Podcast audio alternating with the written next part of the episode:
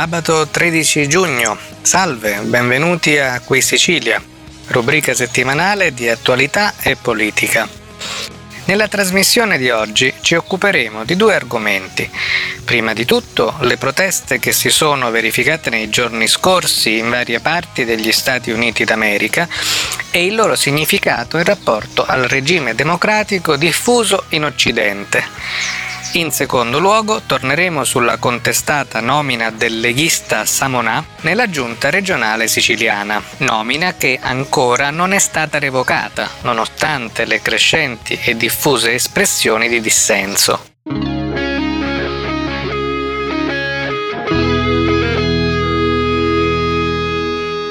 Affrontiamo dunque il primo tema attraverso un articolo di Fabrizio Borasi, pubblicato sulla testata giornalistica in rete Atlantico Quotidiano, dal titolo Ondata di anti-americanismo con il pretesto del caso Floyd, ma gli Stati Uniti restano la più compiuta democrazia liberale. Pur con tutte le sue contraddizioni e imperfezioni, gli Stati Uniti restano la più autentica forma di democrazia liberale del mondo. I cittadini di diverse origini sono più integrati che in Europa e il potere pubblico è più limitato. Il culto della libertà individuale e della democrazia dal basso rappresentano la migliore difesa contro il totalitarismo a cui, da questa parte dell'Atlantico, siamo ancora molto più vulnerabili.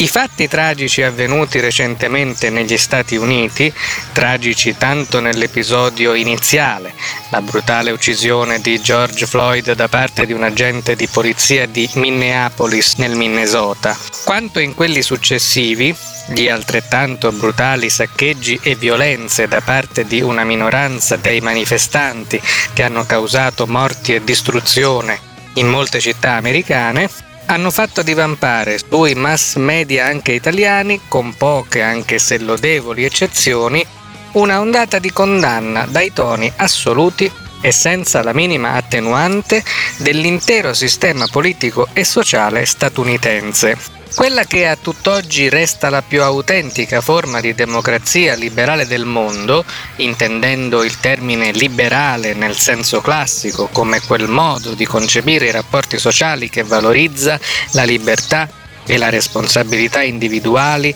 sopra ogni altra cosa e ad esse ricollega sia la democrazia che il miglioramento sociale, è stata dipinta come un sistema endemicamente razzista gestito da corpi di polizia dispotici e violenti, accostabile senza il minimo scrupolo alle peggiori tirannie della storia recente. Qualcuno è andato ancora più oltre e non contento del paragone con i regimi totalitari attuali a base politica, quali quello comunista cinese, o religiosa, quali quelli di molti paesi medio orientali, ha affermato che le violenze poste in essere dalla minoranza dei manifestanti, alcuni peraltro facenti parte di vere e proprie organizzazioni stabili, sovversive e violente, sono l'unico modo legittimo per porre fine a tanta malvagità incarnata nelle istituzioni americane. Non mi soffermo sulle drammatiche contraddizioni di coloro che danno addosso agli Stati Uniti e invece scusano, ad esempio, la repressione violenta di migliaia di persone ad Hong Kong o il massacro di cristiani, a volte legalizzato e spesso comunque tollerato in Medio Oriente. Parlando in questi casi di scontri politici, di conflitti interreligiosi, su cui si deve avere un giudizio equilibrato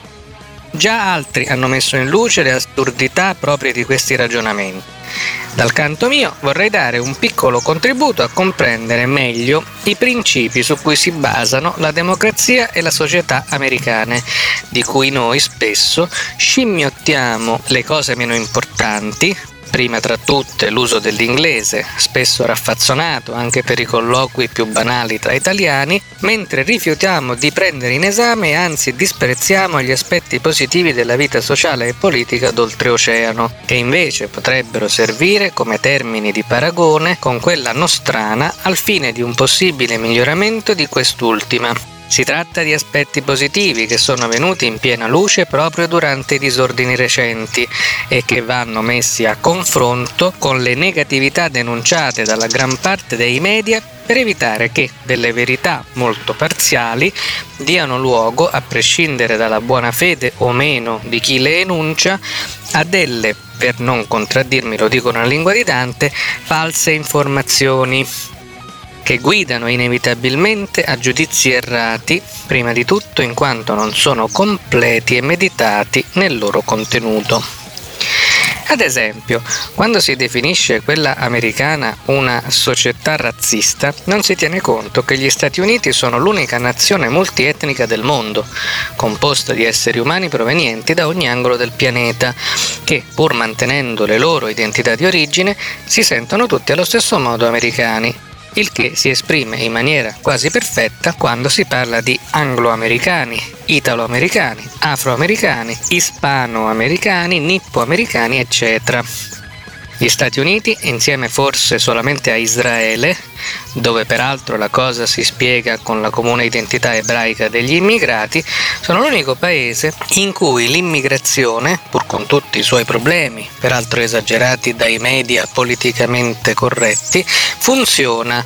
in quanto rappresenta una risorsa che migliora la società ed è destinata a funzionare anche in futuro, essendo basata su pochi principi comuni accettati da tutti, quello della libertà individuale che consente il pluralismo sociale e quello dell'autogoverno democratico che consente una gestione, anche qui con tutti i suoi difetti, dal basso della cosa pubblica, sia a livello del potere locale nei singoli stati che a livello federale. Lo rilevava già nei primi decenni dell'Ottocento quel fine osservatore della democrazia americana che fu Alexis de Tocqueville. Peraltro, come tutte le cose umane, anche la libertà individuale e l'autogoverno possono degenerare in maniera patologica e portare alla chiusura in se stessi dei gruppi sociali o etnici, il che sta all'origine degli aspetti più condannabili del razzismo americano, ma sarebbe un grave errore scambiare la patologia con la regola del sistema. La società americana, grazie anche alla sua impostazione empirica, sempre aperta a correggere i propri errori, messi in evidenza anche grazie alle proteste civili, è riuscita a superare gli aspetti più aberranti del razzismo e oggi uomini e donne di tutte le etnie occupano posti di rilievo nei vari settori della società cosa che non avviene nelle società europee, compresa quella italiana, dove gli immigrati restano quasi sempre confinati, con una forma meno appariscente ma non meno reale di razzismo, in aree sociali protette, senza integrarsi nella società nazionale, anche perché molti nelle classi dirigenti nostrane, in forza del relativismo culturale oggi di moda, negano l'utilità o addirittura l'esistenza di valori comuni che dovrebbero rappresentare il velo collante tra immigrati e residenti in un paese. Allo stesso modo, quando si afferma che negli Stati Uniti vige uno Stato autoritario, quasi tirannico, basato sull'azione di una polizia violenta e repressiva, si dimentica che le forze di polizia americane, locali, statali e federali, sono quelle che in tutto il mondo dispongono di minori poteri nei confronti dei cittadini. Il potere pubblico negli Stati Uniti, come in tutti i paesi di tradizione anglosassone, è infatti erede della monarchia a potere limitato, affermatasi in Gran Bretagna con la gloriosa rivoluzione del 1689 e i cui principi sono stati ripresi e rafforzati dai padri fondatori dell'Unione con la Costituzione del 1787 e con la Carta dei diritti, il Bill of Rights, del 1789 e non della monarchia a potere assoluto come accade per gli stati europei continentali, Italia compresa. Negli Stati Uniti, infatti, ogni atto delle forze di polizia, salvo gli interventi d'urgenza, per avere efficacia verso i cittadini deve essere approvato anche nel merito da giudici, rappresentati da liberi professionisti prestati alla funzione giudicante e quindi portati per cultura personale a valutare le cose dal punto di vista dei diritti dei singoli al contrario di quanto avviene in tutta l'Europa continentale e in Italia in particolare, dove i giudici, rappresentati da funzionari pubblici burocratici, operano essenzialmente solo un controllo formale sul rispetto da parte delle forze di polizia dei limiti previsti dalla legge. Legge che spesso, almeno da noi, viene interpretata in maniera diversa da caso a caso. Tutto questo non impedisce che negli Stati Uniti, come in tutti i paesi, compreso il nostro, e ci limitiamo alle democrazie occidentali, nelle dittature le violenze poliziesche sono legalizzate, si verifichino dei gravi abusi da parte delle forze dell'ordine. Questo fa parte della patologia della società e della vita morale individuale, patologia che tocca anche alcuni esseri umani che portano la divisa. La tradizione del potere pubblico limitato, tipica degli Stati Uniti, però rende più scoperti questi episodi e consente di metterli a nudo più facilmente. Da noi, di fronte a un caso di abuso di potere di polizia, è purtroppo assai probabile infatti che le immagini che lo documentano vengano acquisite agli atti di una lunga istruttoria giudiziaria e che le eventuali proteste dal basso, per quelle guidate dall'alto di qualche concezione politica dominante c'è sempre spazio anche quando la polizia non compie alcun abuso, ma si limita a svolgere i suoi doverosi compiti, vengano placate dai mass media in vista dell'accertamento futuro delle eventuali, si dice sempre così, responsabilità. Proprio le proteste popolari sono state forse l'aspetto di queste drammatiche vicende che, a parere di chi scrive, è stato descritto in maniera peggiore dai mass media e da gran parte degli opinionisti. Un aspetto la cui realtà è stata falsata, in molti casi forse senza averne piena coscienza, in maniera molto pesante, tanto che si è addirittura parlato di crisi strutturale dello Stato americano, senza tener conto che le proteste sono la forza di una democrazia liberale, quale è quella di oltreoceano. In genere, nei resoconti mediatici e nelle analisi dei commentatori si è infatti tenuto conto, salvo lodevoli eccezioni, solo delle proteste violente, che non meriterebbero commento alcuno, né tantomeno alcuna anche indiretta manifestazione di simpatia, e di quelle, rispettabili in quanto non violente ma non condivisibili, che si basano su una distinzione bianchi-neri, che non fa altro che riproporre in versione rovesciata una visione della società divisa in razze, magari colorata con i principi del politicamente corretto, dove ad un abominevole razzismo fisico, i neri sono inferiori, si sostituisce un altrettanto condannabile razzismo morale i bianchi sono colpevoli. Per fortuna, cosa di cui molti mass media non hanno parlato e su cui molti commentatori hanno sorvolato, la gran parte delle manifestazioni sono state di tipo diverso e sono state dirette a protestare contro gli abusi compiuti da determinati individui facenti parte della polizia e non contro una razza, una classe sociale o una qualche altra entità collettiva. Molti dei cortei di protesta che si sono svolti pacificamente lungo tutti gli Stati Uniti erano composti da poliziotti in divisa di tutte le razze, che hanno marciato a braccetto con civili di tutte le razze per sottolineare che i poliziotti, bianchi e neri, non sono contro i cittadini, bianchi e neri. Mi sembra giusto dire che è in manifestazioni di questo genere, riferite alle persone singole e non ai gruppi razziali, che si avvera il sogno i Have a Dream di uno dei grandi eroi americani, Martin Luther King Jr., di vedere gli uomini trattati in base al loro comportamento e non al colore della pelle.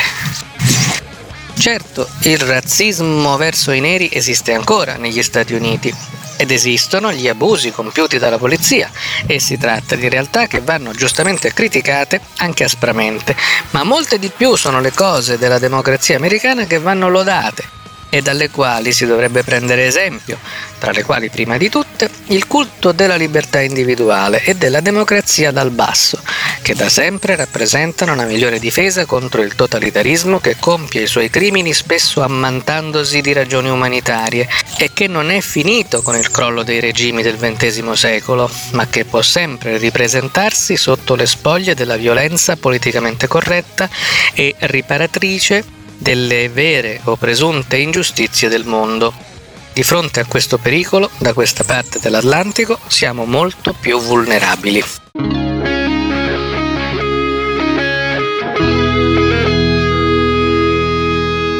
Passiamo ora al secondo argomento della puntata di oggi, il movimento promosso da Pino Aprile, denominato 24 agosto Equità Territoriale, ha partecipato alla manifestazione dello scorso 2 giugno a Palermo, davanti la sede del governo regionale per chiedere la rimozione del leghista Samonà dalla giunta Musumeci.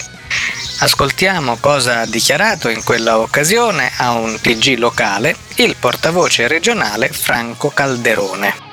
I meridionali da 160 anni sono insultati, diffamati, derisi. I leghisti e il suo segretario in testa invocano l'esplosione dell'Etna e del Vesuvio per sterminare i terroni, mafiosi e camorristi.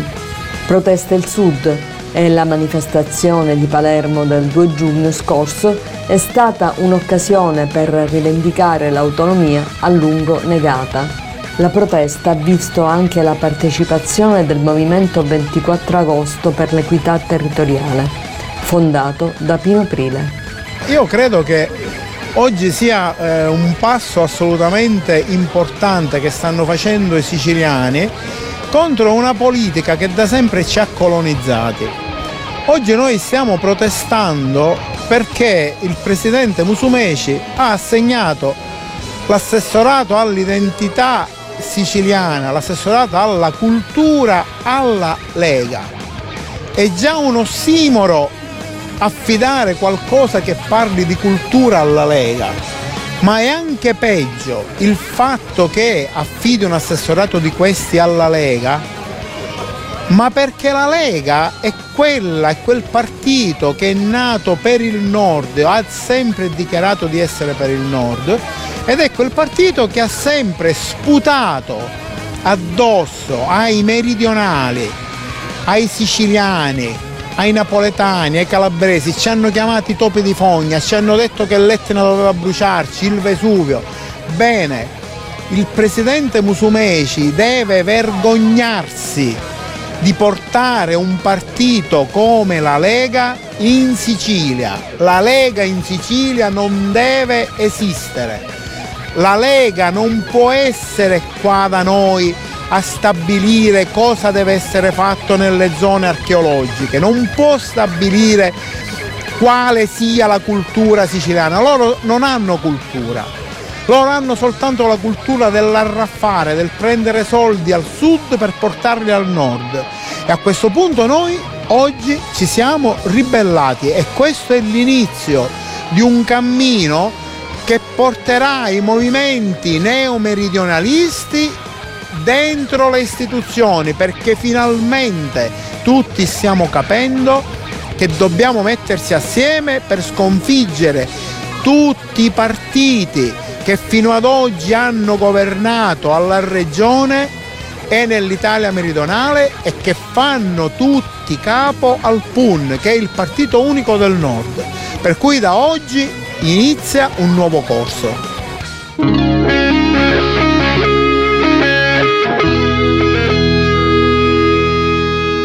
Leggiamo infine un comunicato stampa rilasciato a nome del Movimento 24 Agosto Equità Territoriale dal rappresentante siciliano Alfredo Falletti. Leghista, massone e nazista. C'è altro su Samonà, assessore alla cultura e all'identità culturale in Sicilia? Questi i versi di Samonac che inneggiano alle SS naziste in un suo libro pubblicato qualche anno addietro.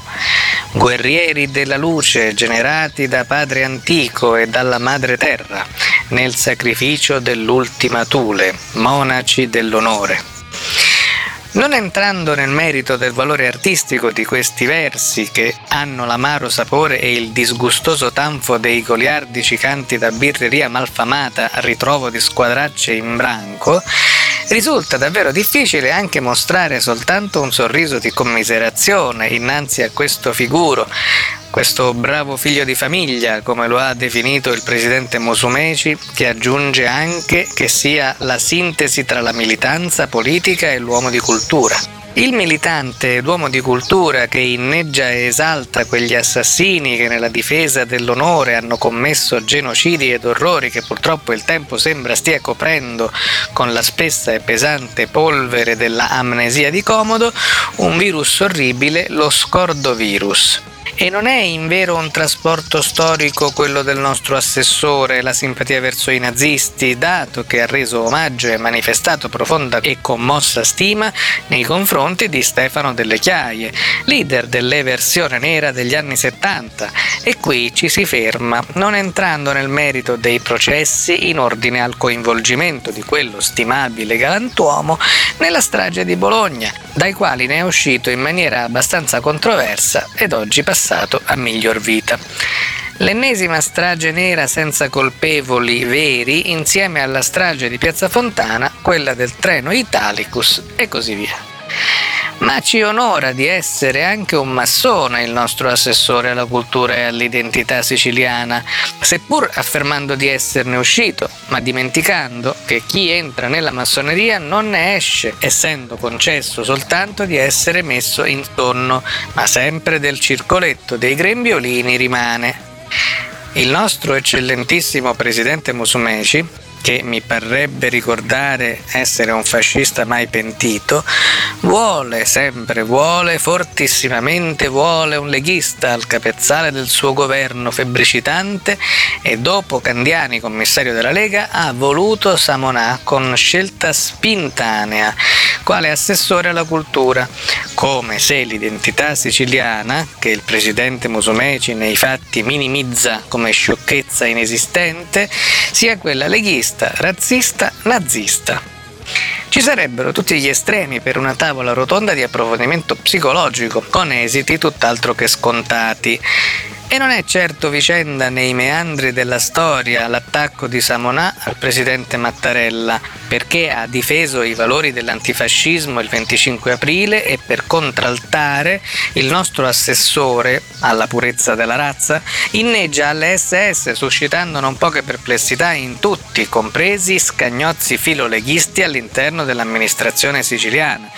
forse temendo più il contraccolpo elettorale piuttosto che l'indegnità delle argomentazioni nazi-lega massoniche dell'assessore. È inaccettabilmente palese l'asservimento politico di questo governo regionale e soprattutto l'acquiescenza personale del presidente e della giunta ben appigliata alle proprie traballanti cadreghe, bisognerà adeguarsi alla terminologia padana, e alla ben misera ciotola di potere da esercitare sperando nel favorevole esito delle prossime elezioni regionali. Non considerano però nessuno di loro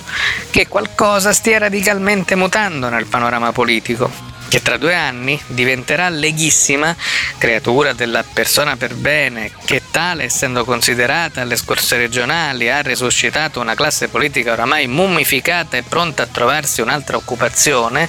non avrà la medesima spinta. Perché, per quanti difetti possono avere i siciliani da lavare con la lava dell'Etna o da far crepare con il coronavirus o di colera, non sono nazisti e dei grembiolini massonici hanno poca considerazione perché devono portare a casa un pezzo di pane e non intrallazzare con comitati d'affari più o meno occulti.